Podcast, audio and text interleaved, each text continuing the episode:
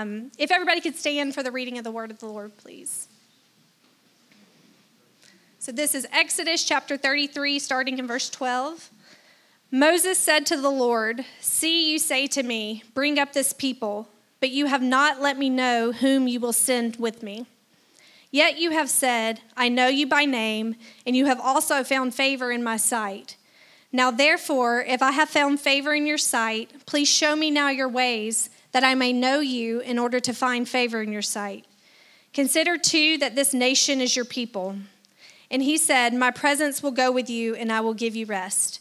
And he said to him, If your presence will not go with me, do not bring us up from here. For how shall it be known that I have found favor in your sight, I and your people? Is it not in your going with us so that we are distinct, I and your people, from every other people on the face of the earth? This is God's word. You may be seated.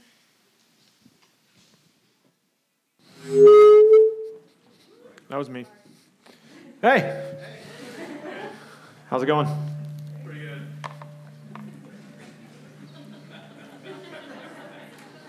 feel like I can't move at the moment. Check one, two, good, good, ish, ish, ish. I'm still, there we go. All right. There for a minute, it sounded like I was in the belly of a whale.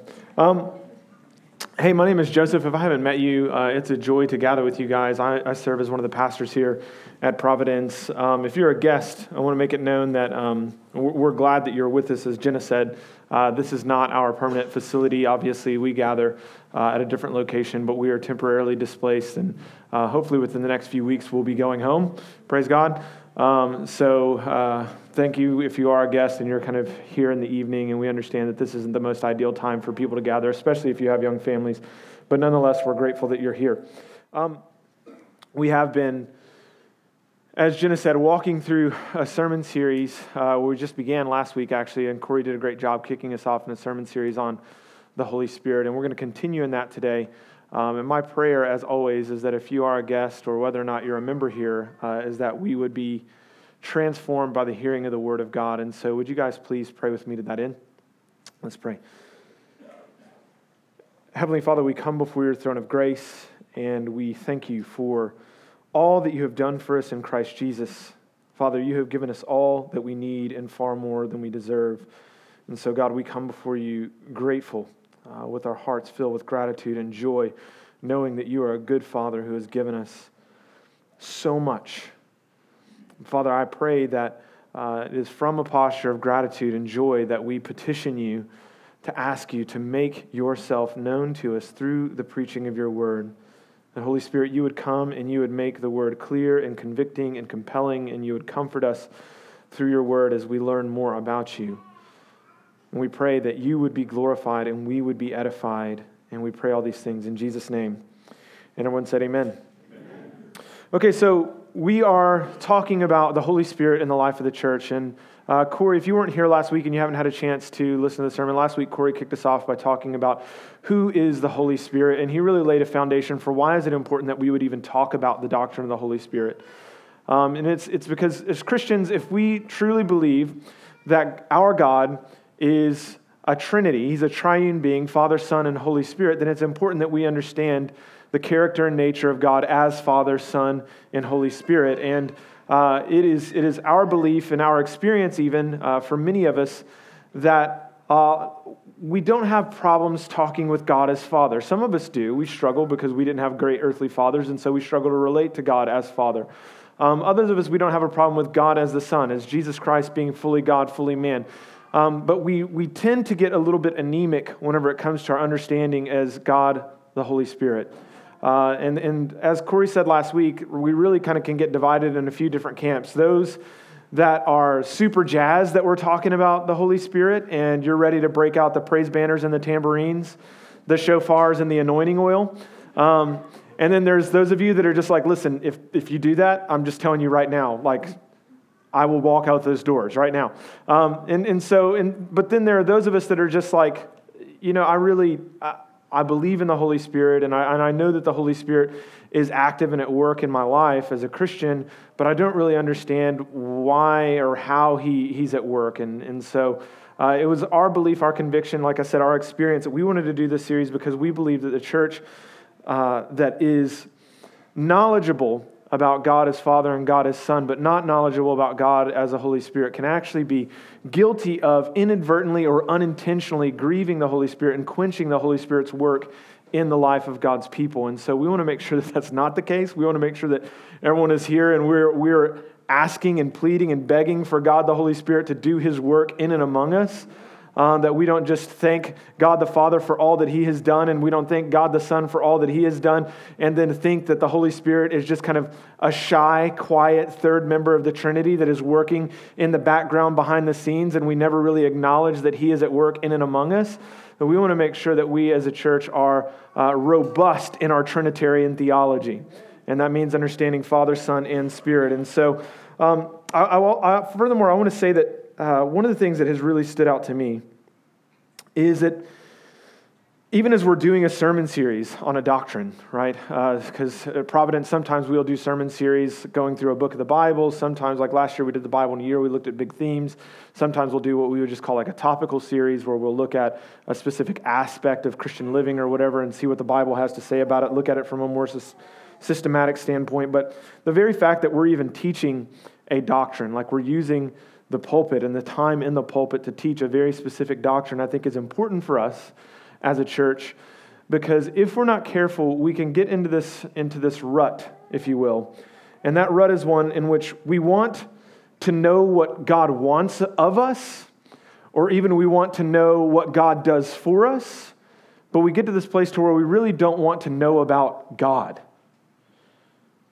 I'm going to say that again. In our culture, in, and I, I point to this a lot because I'm very aware of our situatedness as a church in our time, in our culture where we are in the buckle of the Bible Belt, right? Here in Houston, Texas. Maybe it's Dallas, maybe it's Houston. We kind of compete for that title, all right? But we're right here somewhere around the buckle of the Bible Belt, and we are in the suburbs of the buckle of the Bible Belt, which means uh, Christianity uh, the, the culture of Christianity, the subculture of Christianity, is kind of the air that we breathe. Uh, you can go into most Starbucks and at any time of day, any time of night, and it would not be uncommon for you to walk in and see a bunch of Christians there with either their Bible open or their devotional journal or Beth Moore or something like that, right? Right? That's not uncommon to walk into a coffee shop or to walk into a place like that and see Christians sitting there with their Bible and their lap open, okay? Um, I lived down in the city for a long time. I lived in the Heights. And you know what you didn't see very common in the, in, in the coffee shops there? Christians with their Bibles open and Beth Moore Bible studies and things like that. Like the, the, the cultural paradigm and difference between like urban and suburban in an area like Houston is radically different. So the area in which we live people really do want to know. I think about, I think they want to know what God wants of them and they want to know what God does for them. But very few people put a whole lot of time, energy, and effort into studying who God is and just knowing about God. And so we wanted to make sure that before we, we start talking about what does God do for us and what are we required to do, we also need to know just about God Himself. Amen? Think about it this way in your marriage, uh, for those of you that are married, if you looked at your wife and you said, Listen, here's how this is going to go, babe. I don't want to know anything about you. Okay? Nothing. Nothing at all. Don't tell me about you. I don't want to figure you out. I don't want to know what you like. I don't want to know what you don't like. I don't, know, I don't want to know what you're like. I just want to know what you want me to do, and I want to tell you what I want you to do for me. How do you think that would go? Like this real transactional relationship, right? Where it's like, you just, some of you are like, you're stepping on a landmine there, Joe. I actually tried to build my marriage on that and it didn't work out too well. He's out. He's up on me. it's like, there's inadvertent marital, vi- marital advice here, okay? Um, so don't do that. Don't do that. Um, but no, that wouldn't go too well if it was just like, listen, here's how this is going to go. I'm going to tell you what I want. You tell me what you want. We'll build this transactional relationship with one another, and we'll basically just stay out, out of one another's way. Uh, I'll hold up my end of the deal, you hold up your end of the deal, and that's how we'll live out our relationship. Right? That would not cultivate the kind of intimacy that we all long for in our relationships, would it? Where you actually want to not just be known, but you want to know the one in whom you, you have put your love or you have invested your love into. And so the same thing is true of our relationship with God. We can get into this rut where we simply want to know what God requires of us. And then in some ways, we can even say what God has done for us. We can, we can put so much attention into the gospel, which is a good thing, but we never actually zoom out and look at the character and nature of the God of the gospel. And so, whenever we were talking as an elder team back in the fall about doing the sermon series, I said it's important that we know who the Holy Spirit is and what he does. Not just what he does, but who he is and what he does, what he's like. And so, today we're going to be talking about the presence of God, the Holy Spirit as the presence of God in our lives. And I think this is something that's extremely important for us. It's extremely important for us because in the time in which the Bible was written, uh, we have to understand that the culture to which the Bible was written into was written into a, a time and age where um, not just the children of Israel, but all of the ancient Near Eastern cultures around them in the, in the greater area of Mesopotamia and all of those uh, regional areas, the, the, the entire cultural construct of that time was built around the understanding that, that God was real. There weren't very many peoples or cultures in that time that debated whether or not there was a God or whether or not there was gods. Most peoples and cultures at that time believed in deity. Um, now, the children of Israel, of course, believed in Yahweh, but there were other religion or there were other uh, cultures in that area that believed in different gods of different religions. But one of the things that we learn from, from surveying history and looking back in archaeological artifacts and all kinds of stuff like that, looking back into that corridor of time, is that we know that most peoples and cultures of that time had their lives and their society built around a pursuit of the divine. Is everyone tracking with me? There was a bit, there, most peoples and cultures were built around a pursuit of the divine. Now, was it Yahweh? Was it some pagan god? Or, was, you know, was it an Egyptian god or any, any like we're not going to talk about all that. But the time in which it was written was these people lived their lives in the pursuit of the divine. Now, look at our culture today, and again, zooming out a little bit, um, not just to our particular suburban context, but to look into like the, the, city, the state, the nation in which we live in, and seeing the, pro- the progress, the cultural progress that's being made, if you call it progress. Uh, our culture is not so much built around the pursuit of the divine and understanding the divine, our culture is built around the pursuit of self, correct? It's built around the pursuit of self.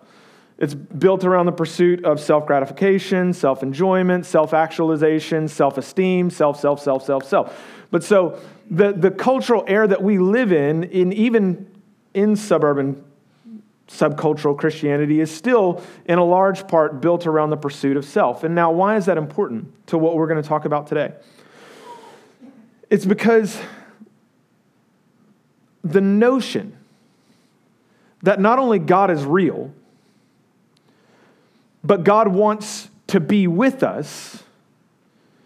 And not only that God is real and God wants to be with us, but that God lives in us, which is what the Christian claim is, that the Holy Spirit of God now dwells in us, is a notion that would have been radically inconceivable for the people of this time in which the Bible was written.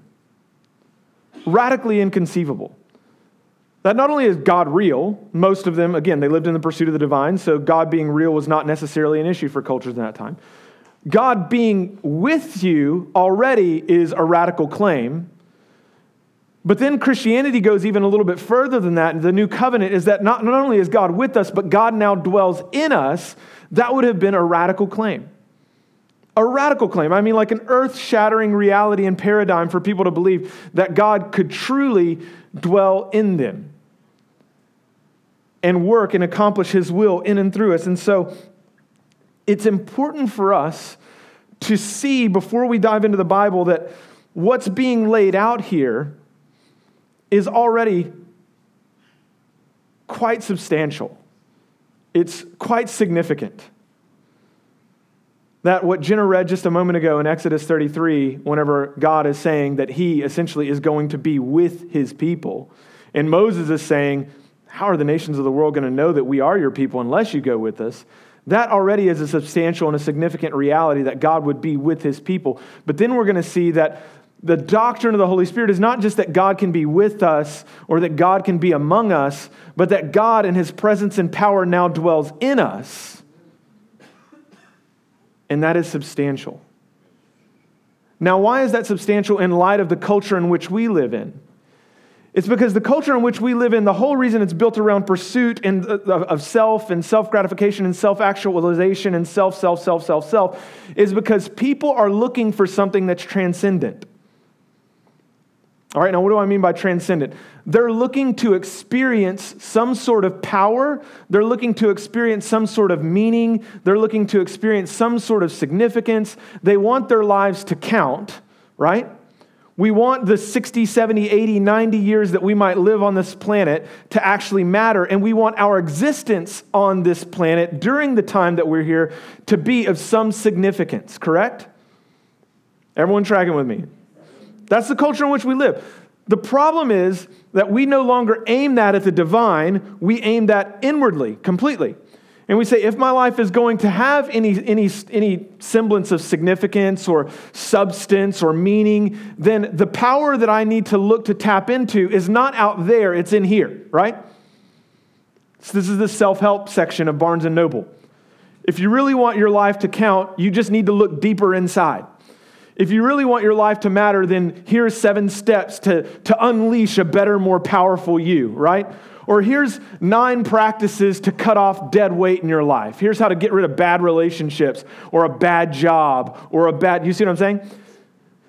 But we're absolutely looking for those things. We're looking for substance. We're looking for significance. We're looking for power. We're looking for tapping into something that's transcendent. We're looking for to tap into some something of, of great meaning and depth in life. We want our lives to count while we're here. The problem is we're no longer looking outward at the divine. We're looking inward itself. And the further we go in, if we're honest, the worse it gets, right? Now, I don't know about you, the reason that I have a hard time with the self help stuff is that it tells you to look in. And I'm like, the deeper I look in, the worse it gets. It doesn't get any better in there. So if I'm like looking to tap into my potential by going deeper into this heart, then I know that my potential is very limited because there's not a whole lot of good stuff going on in there. Now, I can try and like cheer myself on. Like I can be like the Tony Robbins or like the Richard Simmons, you know, like I can get that voice going in my head. It's like, you're a champion, you're a winner, you can do it. But really, all I'm doing, and here's what it is, is I'm lying to myself to make me feel better about me. And so we live in this culture that's uh, again, the time in which the Bible was written, most of the peoples and cultures, they were built around the pursuit of the divine. We live in a culture in which we try and access the divine and all that the divine would offer us, but we try and access it through inward pursuit of selfish ambitions and desires. Now, the reason I lay that framework before we get into the text is because what God has on offer for us by the indwelling power of the Holy Spirit is that all that our culture is looking for the substance, the significance, the meaning, the power to overcome, the power to live a victorious and meaningful life and a triumphant life, all of that that our culture is looking for, that so desperately wants to experience life, depth, and meaning in this world, is actually made available to us in Christ through the power of the Holy Spirit. They're looking deeper, they're looking deeper and deeper and deeper and deeper into themselves, and they're finding that pursuit to be a shallow and fruitless pursuit.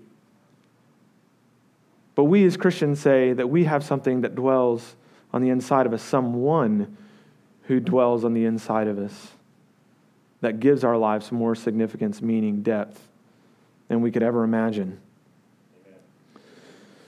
And so, a few, we're going to talk, as I said, we're going to be talking about the presence of God. And I got a few points, and they're very simple points. The first point, I want to look at what is the presence of God. Second, I want to look at why does it matter. And the third, I want to look at how do we live in light of the presence of God. So, what is the presence of God? Why does it matter? And how do we live in light of it? So, first, in Exodus 33, we have, again, we have Moses. And uh, to give you a little bit of context of what's happening here, uh, this is after Moses goes up to the mountain and uh, receives the Ten Commandments from the Lord. He comes down. The children of Israel are dancing around the golden calf. Moses, of course, irate. Um, God is angry. And then Moses, uh, God essentially tells Moses, he gives Moses this plan that he wants to dwell among his people, um, that God is going to dwell among his people, but because they are sinful and he is holy, we'll talk about this here in a little, a little while, but because they are sinful and he is holy, he cannot dwell among them without there being a tent or a tabernacle, if you will, for his presence to dwell. And so, this entire paradigm or this entire framework or construct for the children of Israel of the presence of God actually takes center focus right here.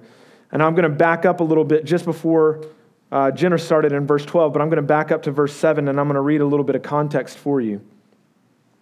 God tells the children of Israel to leave the Mount Sinai area, which is where they came, where uh, they were dancing around the golden calf at the base of the mountain. God tells them, I want you to leave this place. And in verse 7, he says, I'm going to go with you. But in verse 7, here's where it picks up. It says, Now Moses used to take the tent and pitch it outside the camp, far off from the camp, and he called it the tent of meeting. Now, this is substantial. This is where God would meet with his people. And everyone who sought the Lord would go out to the tent of meeting, which was outside the camp. All right? Whenever Moses went out to the tent, all the people would rise up, and each would stand at his, at his tent door and watch Moses until he had gone into the tent. And when Moses entered the tent, the pillar of cloud would descend and stand at the entrance of the tent, and the Lord would speak with Moses. And when all the people saw the pillar of cloud standing at the entrance of the tent, all the people would rise up and worship, each at his tent door. Thus the Lord used to speak to Moses face to face, as a man speaks to his friend. When Moses turned again into the camp, his assistant Joshua, the son of Nun, a young man, would not depart from the tent. So here's what's happening is uh, the, the people of God all gathered around Mount Sinai about this time, and there was this tent, there was this camp, if you will, and there was this tent, and it was called the tent of meeting. It's where the presence of God would essentially come and dwell down in this tent, and the only person that could enter into that tent or, or to approach that tent was Moses. Moses would go and he would stand before the presence of God. He would hear from God, and then he would take the word of God and he would turn around and he would teach it to the people. All right, so there was this unique thing that was going on in this time where God was actually speaking to his people through his presence, but through a mediator, through Moses. Moses was a mediator of God's presence and God's word to God's people. Is everyone with me? He was a mediator of God's presence and God's word to God's people. Okay, let's keep reading in verse 12. So Moses said to the Lord, See, you say to me, Bring up this people, but you have not let me know whom you will send with me. Yet you have said, I know you by name, and you have also found favor in my sight. Now, therefore, it's Moses petitioning God, if I have found favor in your sight, please show me now your ways, that I may know you in order to find favor in your sight. Consider too that this nation is your people. And he said, This is God responding back to Moses, my presence will go with you, and I will give you rest. And he said to him, If your presence will not go with me, do not bring us up from here. For how shall it be known that I have found favor in your sight, I and your people? Is it not in your going with us, so that we are distinct, I and your people, from every other people on the face of the earth? And the Lord said to Moses, This very thing that you have spoken I will do, for you have found favor in my sight, and I know you by name. Now I'm going to keep reading. Moses said, Please show me your glory. Moses asked, now mind you, Moses is already at this place where he's talking face to face with God, uh, which is not something that anyone else in that time got to do without dropping dead. Okay, so God gave Moses favor, he gave him grace to be able to even commune with him. But so here's Moses essentially saying, Okay, God, I've, I've, I've had this relationship, but I want to see your glory. What he's saying is, I want to see you in all of your fullness. I want to see you. I want to see all of you. And here's what God says back to him. And he said, I will make all of my goodness pass before you and will proclaim before you my name, the Lord. And I will be gracious to whom I will be gracious and will show mercy on whom I will show mercy. But, he said, you cannot see my face, for man shall not see me and live. And the Lord said, Behold, there is a place by where you shall stand on the rock, and while my glory passes, I will put you in a cleft of the rock, and I will cover you with my hand until I have passed. Then I will take away my hand, and you shall see my back, but my face shall not be seen. So, what's happening here is, as I said, Moses has had this mediatorial relationship between God and God's people, where Moses would go into the tent of meeting and he would sit there and the, the presence of God would come down like a pillar of fire, like a pillar of cloud, and God would speak to Moses, and then Moses would then take that word and he would turn around and he would teach God's people what God had said. Moses is essentially saying, God, I not only want to, to, to hear your word, I not only want to, to know what you're saying, I want to see your glory. I want to see all of your goodness. I want to see you. And God says, Okay, I will, I will pass by, I will show you my glory, but I cannot look at you face to face because you won't live if you look at me face to face. So, what I'll do is I'll cover you up, and then as I pass, you can see my backside, and then you can basically, I'll give you a glimpse of my glory, but I'm not going to show you the full thing. Now, why?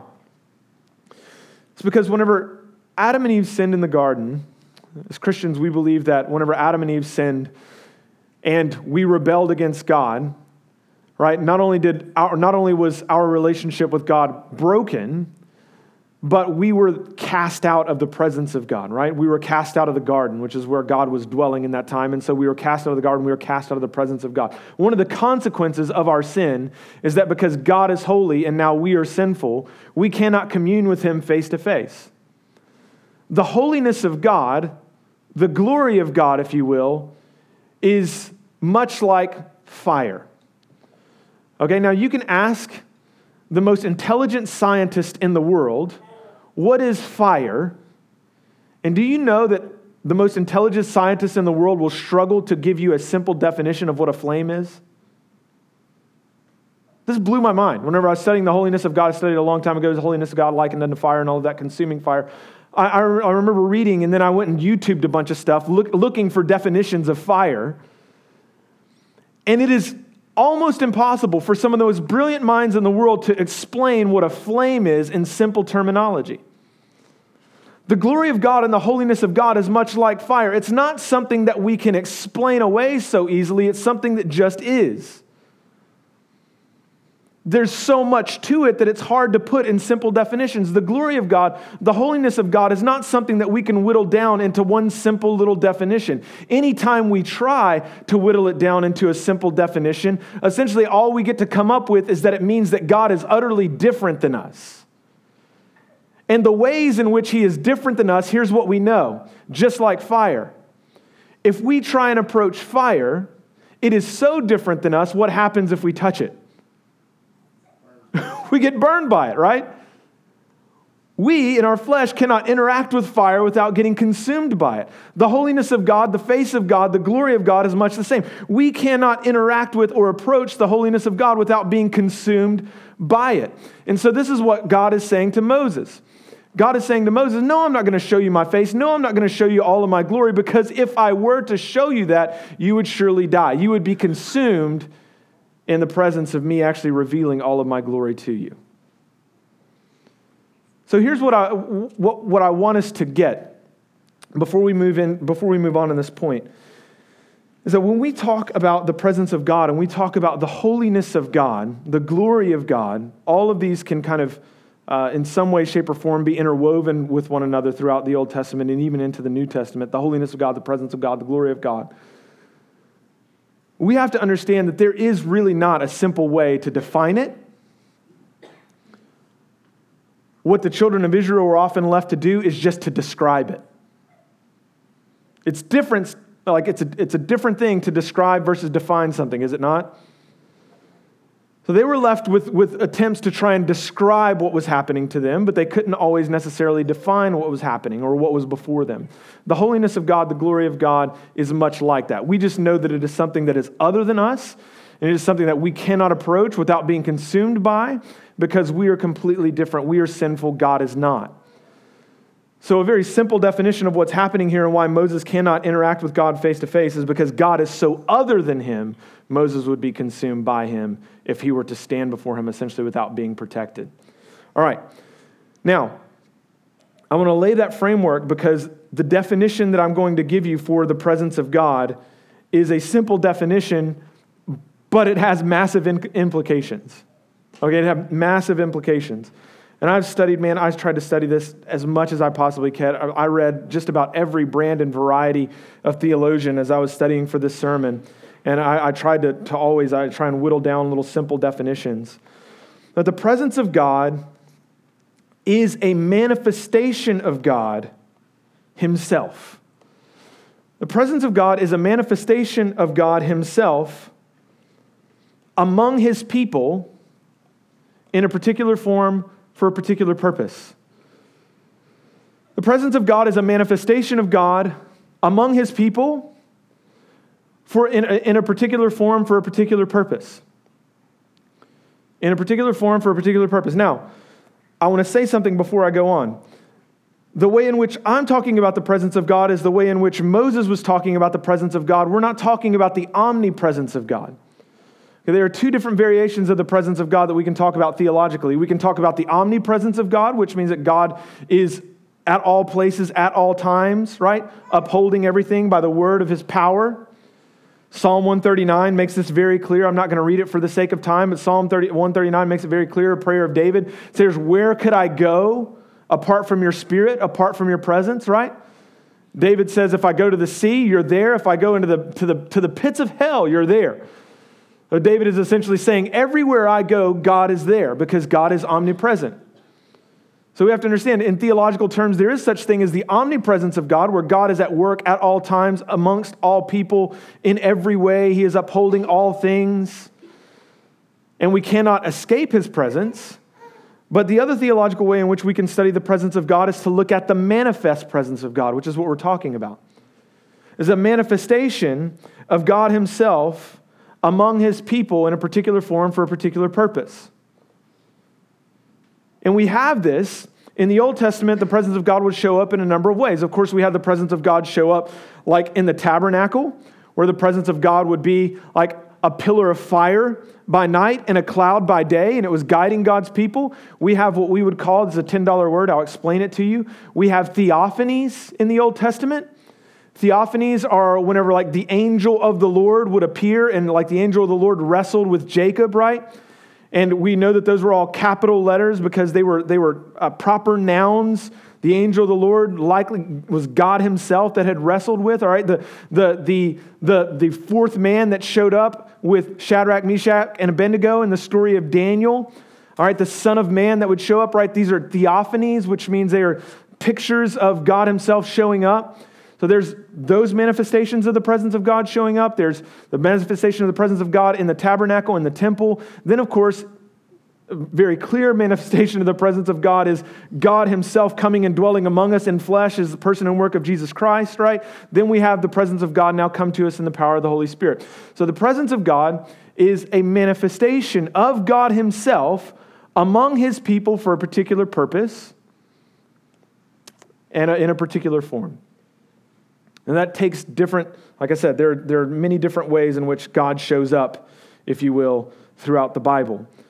Now, I want to make the case before we jump into the third point, because we're talking about the doctrine of the Holy Spirit, that the presence of God and the Spirit of God are one and the same.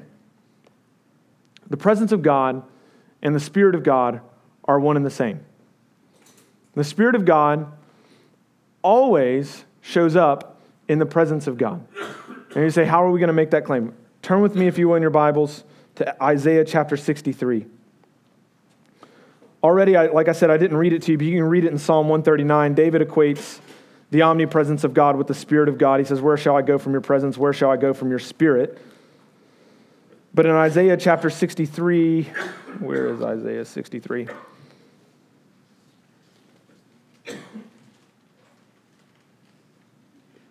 We see something and we read something that is very uh, substantial whenever it comes to being able to equate the Spirit of God and the presence of God as one and the same. A manifestation of the presence of God is the Spirit Spirit of God at work among the people of God. Isaiah chapter 63, beginning in verse 7, I'll read. Isaiah says, I will recount the steadfast love of the Lord the praises of the Lord according to all that the Lord has granted to us and the great goodness of the house of Israel, that he has granted them according to his compassion, according to the abundance of his steadfast love. For he said, Surely they are my people, children who will not deal falsely, and he became their Savior. In all their affliction, he was afflicted, and the angel of his presence saved them. In his love and in his pity, he redeemed them. He lifted them up and carried them all the days of old. Now, check this out. Verse 10 But they rebelled and grieved his Holy Spirit. Therefore, he turned them to their enemy and himself fought against them. Then he remembered the days of old of Moses and his people, where he, has, he who brought them up out of the sea with the shepherds of his flock, where he who put in the midst of them his Holy Spirit, who caused his glorious arm to go at the right hand of Moses, who divided the waters before them to make for himself an everlasting name, who led them through the depths like a horse in the desert. They did not stumble. Like livestock that go down into the valley, the Spirit of the Lord gave them rest. So you led your people to make yourself a glorious name. Now, what is he saying in this passage? Numerous times Isaiah says it was the Holy Spirit of God that was leading the people of God out of Egyptian slavery and captivity. Now, if you go back and you read that in Exodus, in Exodus, it is consistently referred to as the presence of God. He is consistently referred to as the presence of God. The presence of God is guiding them. In Isaiah's mind, the presence of God that was guiding the children of Israel was the Holy Spirit of God. So, whenever we get to the New Testament, and we'll, we'll, we'll get there in a, in a moment, whenever we get to the New Testament and we see that the Holy Spirit now comes and indwells God's people, we have to understand that it is the very presence of God Himself that is dwelling inside of us. The very presence of God Himself that is dwelling inside of us. Now, you can turn with me back to, well, actually, you don't have to turn there. I'll just, I'll kind of recap. What's happening in Exodus 33, which is important for us, is Moses understands something that we need to understand. Moses understands that the presence of God, the presence of God is what makes the people of God distinct from all the other people in the world. It is the presence of God that makes the people of God distinct from all the other people in the world, which is why one of the most powerful truths that Christians can claim is that God is with us. The name that's given to Jesus, where he says that he is Emmanuel, God with us. That is a powerful claim that we get to hold on to as Christians to say, God is with us. God came to be in Christ, He came to be with us. And now in the Holy Spirit, He is with us and He is dwelling in us, which, like I said, goes a step even further. He's not just with us, He's not just among us, He's in us. His presence now dwells in us. Now, this is something that the children of Israel could have hardly imagined. They had a framework for God being among them, they had a framework for God being with them. They had a framework for that. The, the, the, tabernacle was set up, the temple was set up. But his presence wasn't readily accessible to them because they were unholy, right? They were unholy and God was holy, so they knew if they tried to enter into his presence, what would happen to them? They would drop dead. They needed a mediator. That's why the entire temple system, the tabernacle system, the temple system was set up with the Levitical priesthood, which were these mediators that could actually enter into the presence of God. But they could only enter into the presence of God through this very strict and rigorous system of sacrifices, right? There was only one person at that time that could enter into the presence of God. That was whoever the chosen high priest was. All of the rest of the children of Israel could only interact around the presence of God but they could not enter into the presence of God. So it would have been a radical claim for them to think that they could actually access his presence in their life without a mediator. And we think, how could, how could that ever be? How could we ever come, how could we, sinful people, ever come into contact with the presence of a holy God without being consumed? Just like we would ask, how could we possibly step into a fire without being consumed by it? The children of Israel would have had the same struggle. How could we ever stand in the presence of God without being completely consumed by it? If Moses himself, who was a type and shadow of Christ and who was himself the first high priest, right, that, that could stand and mediate God's presence to his people, if Moses himself couldn't even see the face of God without dropping dead, how on earth could we ever have the presence of God accessible in our lives? This would have been a radical thing for them to consider. An even more astonishing claim is found, and I want you to turn with me there now to Ezekiel. Ezekiel chapter 36. And this is the second point. The first point of what is the presence of God? The presence of God is the Spirit of God, a manifestation of the Spirit of God in our lives as it, as it relates to the church. Now, an, aston- an astonishing claim, a promise can be found in this prophecy given by Ezekiel. It's Ezekiel chapter 36. We'll read in verse 22. Actually, sorry, we'll start, yeah, Ezekiel 36, beginning in verse 22. I want to read this prophecy to you. I'll guarantee you, as the children of Israel are sitting here and they're listening to this prophecy, it is blowing their mind that this promise is being held out to them. All along, they knew from Exodus, God had told them, I will dwell among you, I will be your God, you will be my people. But what's about to be promised here goes, like I said, even a step further. It's not that God would just be with us or God would be among us. But what Ezekiel is about to say is that God now comes and dwells in us. Verse 22, it says, Therefore, say to the house of Israel, Thus says the Lord God, It is not for your sake, O house of Israel, that I am about to act, but for the sake of my holy name, which you have profaned among the nations to which you came. And I will vindicate the holiness of my great name, which has been profaned among the nations, and from which you have, or which you have profaned among them. And the nations will know that I am the Lord, declares the Lord God. When through you I vindicate my holiness before their eyes, check this out. I will take you from the nations and gather you from all the countries and bring you into your own land. I will sprinkle clean water on you, and you shall be clean from all your uncleanliness. Uncleannesses. and from all your idols I will cleanse you. And I will give you, check this out, I will give you a new heart, and a new spirit I will put within you. And I will remove the heart of stone from your flesh and give you a heart of flesh. And I will put my spirit within you and cause you to walk in my statutes. And you will be careful to obey all my rules. You shall dwell in the land that I gave to your fathers, and you shall be my people, and I will be your God. And I will deliver you from all your uncleannesses, and I will summon the grain and make it abundant and lay no famine upon you. I'll stop there. So, what God is saying to the children of Israel is He's saying, There's coming a day when I'm going to put my spirit in you.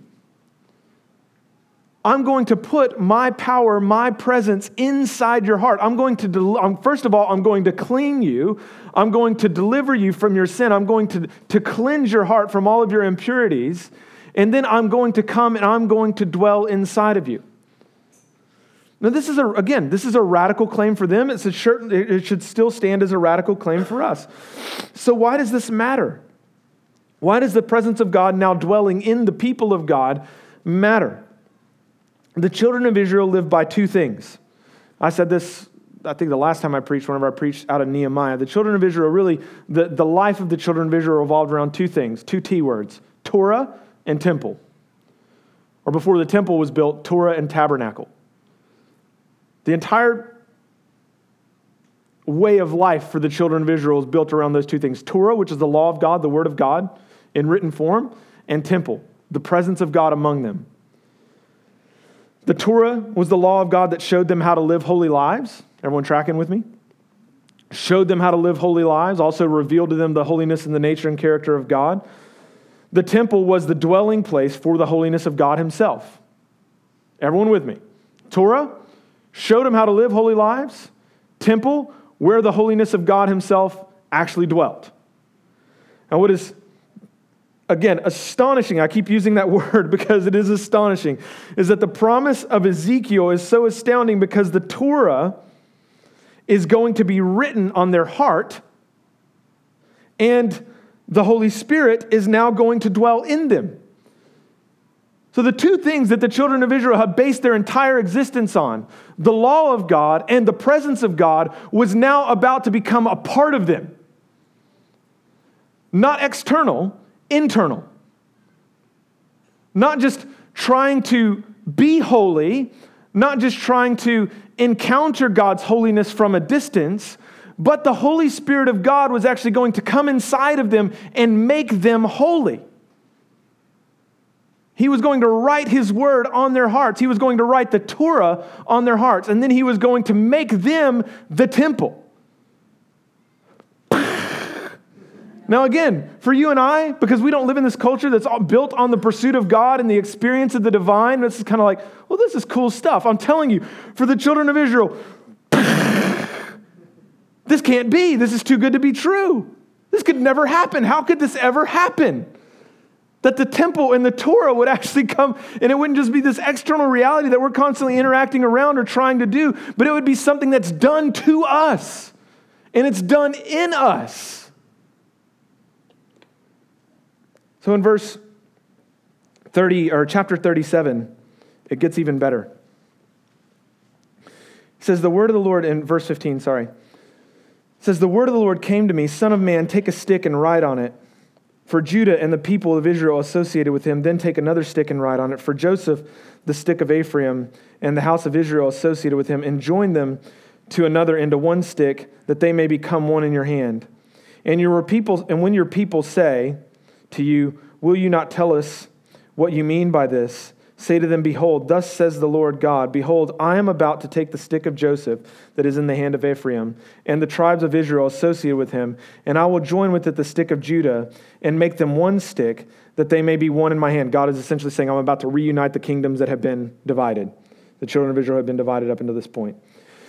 He says, and I will and I will join with it the stick of Judah and make them one stick that they may become one in my hand. Now check this out. When the sticks on which you write are in your hand before your eyes, then say to them, Thus says the Lord, Behold, I will take the people of Israel from the nations among which they have gone, and will gather them from all around, and will bring them into their own land, and I will make them one nation in the land on the mountains of Israel, and one king shall be king over them all, and they shall no longer be two nations and no longer divided into two kingdoms.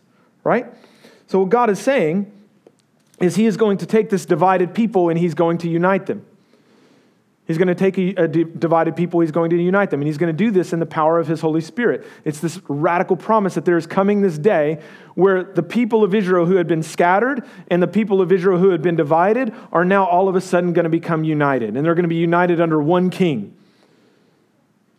And God is going to do this miraculous work of writing His law on their hearts and putting His Spirit on the inside of them. And so, again, this promise, this, this potential fulfilled promise, has got to be looming over the children of Israel. Like, I cannot wait for the day that this happens, that God is going to gather us all together and He's going to give us our own land. And we're going to have one king again, and it's going to be great. And we're not even going to have to go to the temple, and we're not going to have to be so concerned about the Torah because the Torah is going to be written on our heart, and the temple, the presence of God, as the Spirit of God, is now going to dwell in us. And this promise, as I said over and over and over again, is astonishing. It's astounding because what is being said here is the Holy Spirit is going to dwell in us.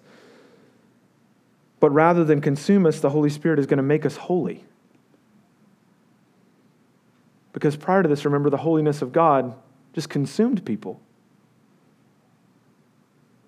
But so now what's going to happen is the Holy Spirit's going to come and he's going to dwell inside of us. The presence of God is going to come and he's going to dwell inside of us. But rather than consuming us, he's going to consume our sin.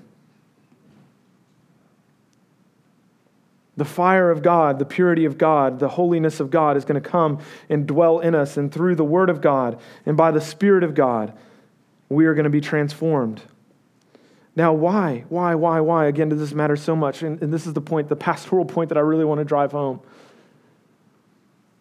Is listen to me, brothers and sisters. Without the presence of God in our lives, without the presence and the power of the Holy Spirit in our lives, we are left to try and become holy all on our own. We're left to try and become holy all on our own, which means, although we claim to be Christian, we are essentially doing the same thing that our culture does, which we're looking inwardly to ourselves to try and fix ourselves. We're looking in here to see where the, where the resolution is, where the help comes from. And like I said, if we're honest, the deeper we look, the darker it gets. We're left to try and do that on our own. Without the presence of the Spirit of God in our lives, we're left to try and become holy on our own. And listen, He is called Holy Spirit for a reason. It's because Holy Spirit's primary function in your life, we actually just read it in Ezekiel chapter 36. Holy Spirit's primary function in your life is to make you holy.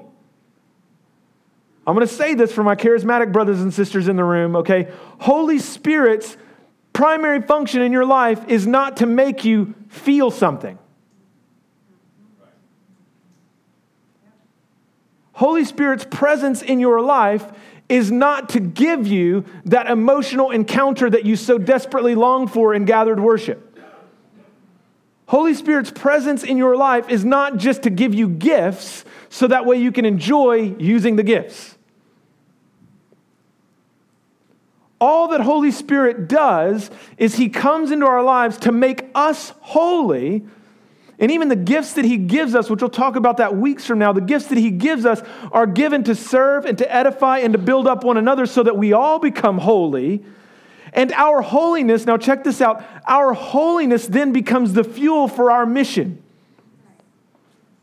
He says, I'm going to do all of this so that the nations will know who I am which was the promise from the beginning, which is what Moses himself knew. God, I don't want to go, to this pl- go from this place without your presence. I don't want to go from this place without your holiness dwelling among us, because how are anyone going to know that we're different? God comes and makes us holy so that way we would be utterly distinct and utterly different so that the nations of the world, your non believing neighbors and coworkers, would look into your life and they would say, There's something different, there's something distinct, there's something powerful, there's something to their life that I don't have and I want it. The purpose of the Holy Spirit, the power and the presence of God dwelling, us, dwelling inside of us, is to make us holy. Now, He does that in two ways. He gives us the Word of God that He actually, of course, we have written for us, but the Word of God is now seared into our heart, and He comes and dwells inside of us with His power and presence. So, listen.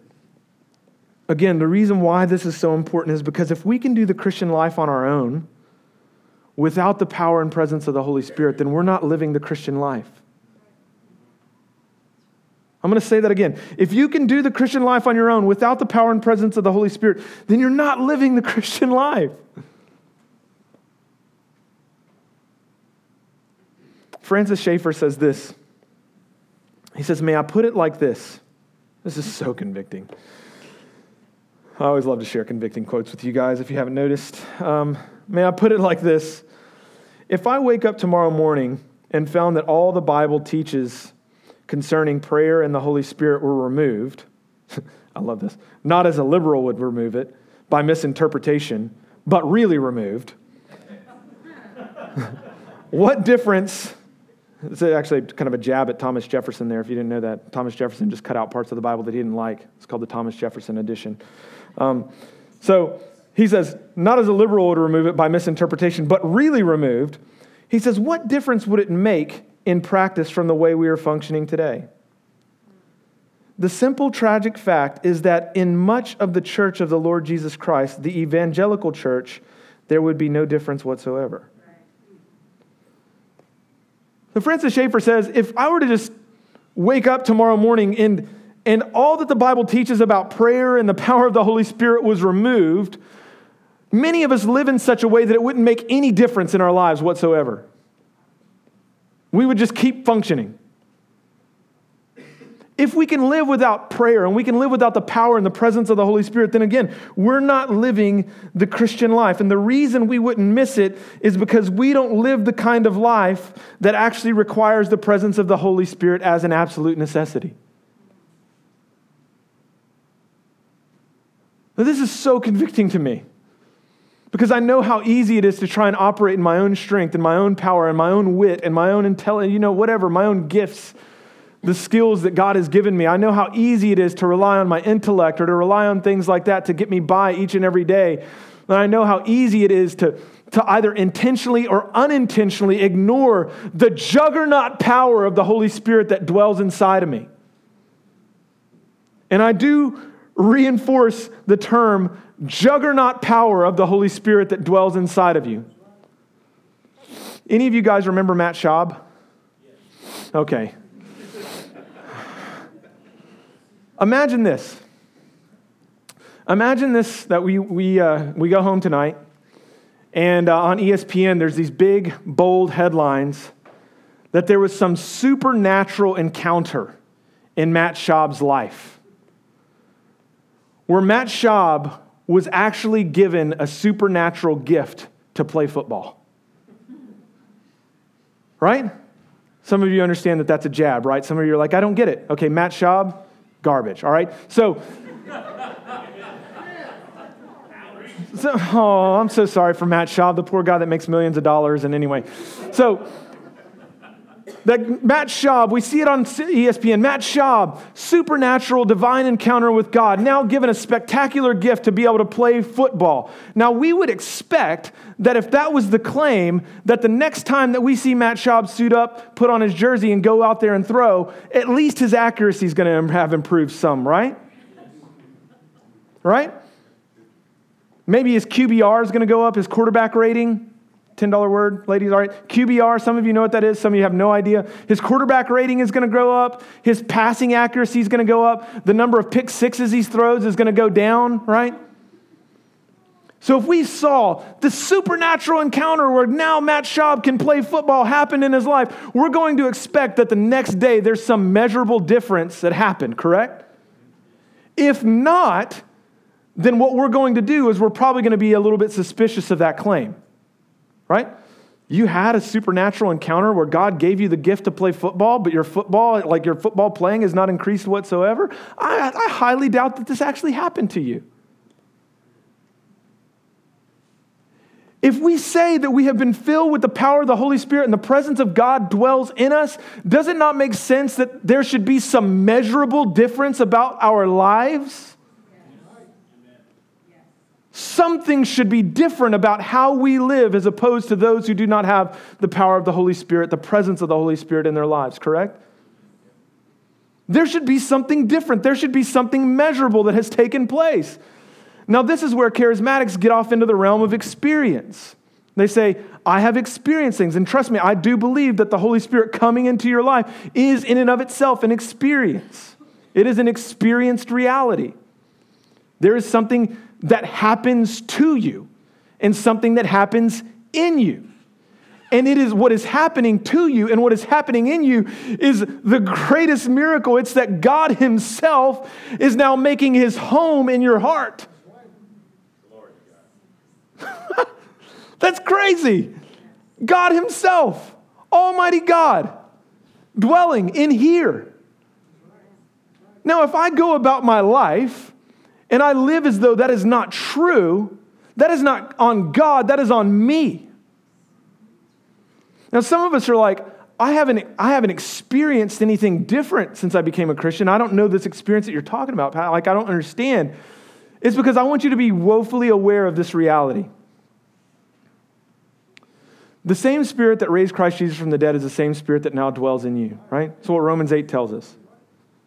The same power that raised Christ Jesus from the dead now dwells in you.